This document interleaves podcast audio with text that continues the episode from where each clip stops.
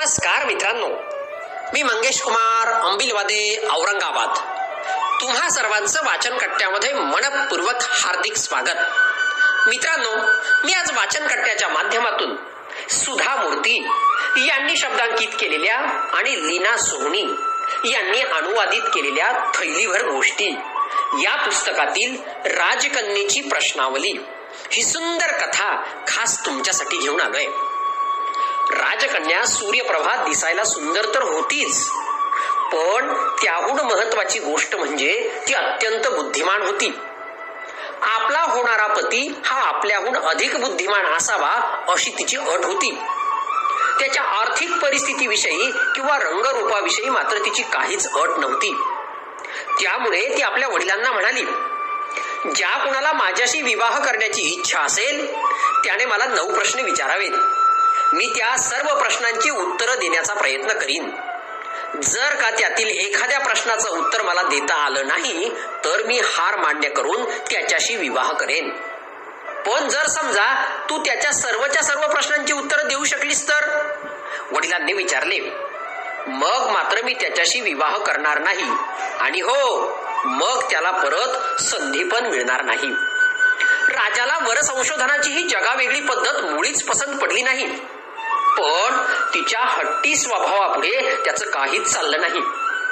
देशाच्या कान्याकोपऱ्यातून असंख्य बुद्धिमान तरुण आले. पण राजकन्येला कुणीच हरवू शकलं नाही. राजा आता काळजीत पडला. तो आपले गुरु गणपती महाराज यांच्याकडे गेला. कसंही करून त्यांनीच हा गुंता सोडवावा असं राजाला वाटत होतं. गणपती महाराज हे एक महान गुरु होते.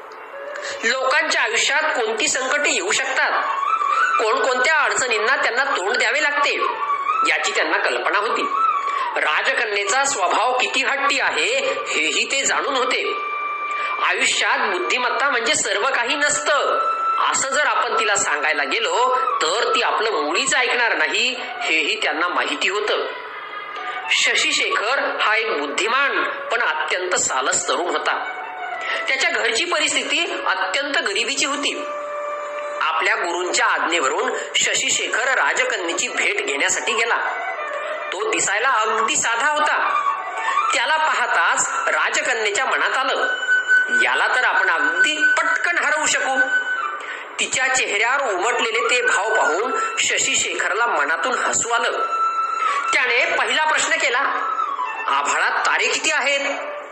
राजकन्या सूर्यप्रभा तात्काळ उत्तरली मेंढ्यांच्या अंगावर जेवढे केस असतात तेवढे. जगातील सर्वात सुंदर मूल कोणते? प्रत्येक आईच्या नजरेत तिचे स्वतःचे मूल हे जगात सर्वात सुंदरच असते. त्याच्या दुसऱ्या प्रश्नाचे उत्तर हे होते. सत्य आणि असत्य यात काय फरक आहे? आपल्या डोळ्यात आणि कानात जो फरक असतो तोच. डोळे नेहमी सत्य तेच पाहतात पण कान मात्र सत्य आणि असत्य दोन्हीही ऐकू शकतात. तिचं हे उत्तर शशी शेखरला पटलं. असा कोणता माणूस आहे? ज्याला हात असूनही हात नाहीत. शशी शेखरने त्याचा चौथा प्रश्न विचारला. असा श्रीमंत माणूस ज्याच्यापाशी दुसऱ्याला काही देण्याची दानत नाही. राजकन्या खरोखरच पूर्ण विचारांती काळजीपूर्वक सर्वच प्रश्नांची उत्तरे देत होती. असा कोणता माणूस आहे ज्याला डोळे असूनही तो अंध आहे? ज्या माणसाच्या ठाई करुणा नाही असा माणूस राजकन्येने पाचव्या प्रश्नाचे उत्तर दिले खरं.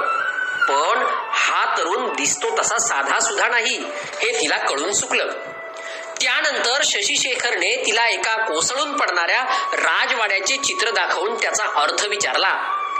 सूर्यप्रभा म्हणाली पाया भक्कम असल्याशिवाय राजवाडा बांधण्यात काय अर्थ आहे? तो कोसळून पडणारच. त्यानंतर त्याने तिला आणखी एक चित्र दाखवले. त्या चित्रात एक म्हातारी बाई पाठीवरच्या भल्या मोठ्या ओझ्याने वागली होती. पण तरीही एकीकडे ती रानातल्या वाळक्या काटक्या गोळा करतच होती. या चित्राचा अर्थ त्याने राजकन्येला विचारला. राजकन्या हसून म्हणाली यातून मनुष्य प्राण्याची लोभी वृत्ती आणि आसक्ती दिसून येते. आपल्या आयुष्याचे अखेरचे दिवस जवळ आले आहेत. हे माहीत असूनही त्या स्त्रीची हाव काही संपलेली नाही. अशा रीतीने राजकन्येने त्याच्या पहिल्या सात प्रश्नांची अचूक उत्तरे दिली. आता दोनच प्रश्न उरले होते. शशी शेखरने पुढचा प्रश्न विचारला राजकन्ये मी असा कोणता प्रश्न विचारू ज्याचे उत्तर तुला येत नाही? आता राजकन्या कोंडीत सापडली. ती हसून म्हणाली मी हरले. मी पराभव मान्य करते. राजकन्येने जर तिला न येणारा प्रश्न शशी शेखरला सांगितला असता तर त्याने तात्काळ शेवटचा प्रश्न म्हणून तोच प्रश्न तिच्या पुढे ठेवला असता. म्हणजे तिची हार ठरलेलीच होती. शशी शेखर हा आपल्यापेक्षा जास्त बुद्धिमान आहे हे राजकन्येनं कबूल केलं व ती विवाहाला तयार झाली. त्यानंतर ते सुखाने राहू लागले. धन्यवाद.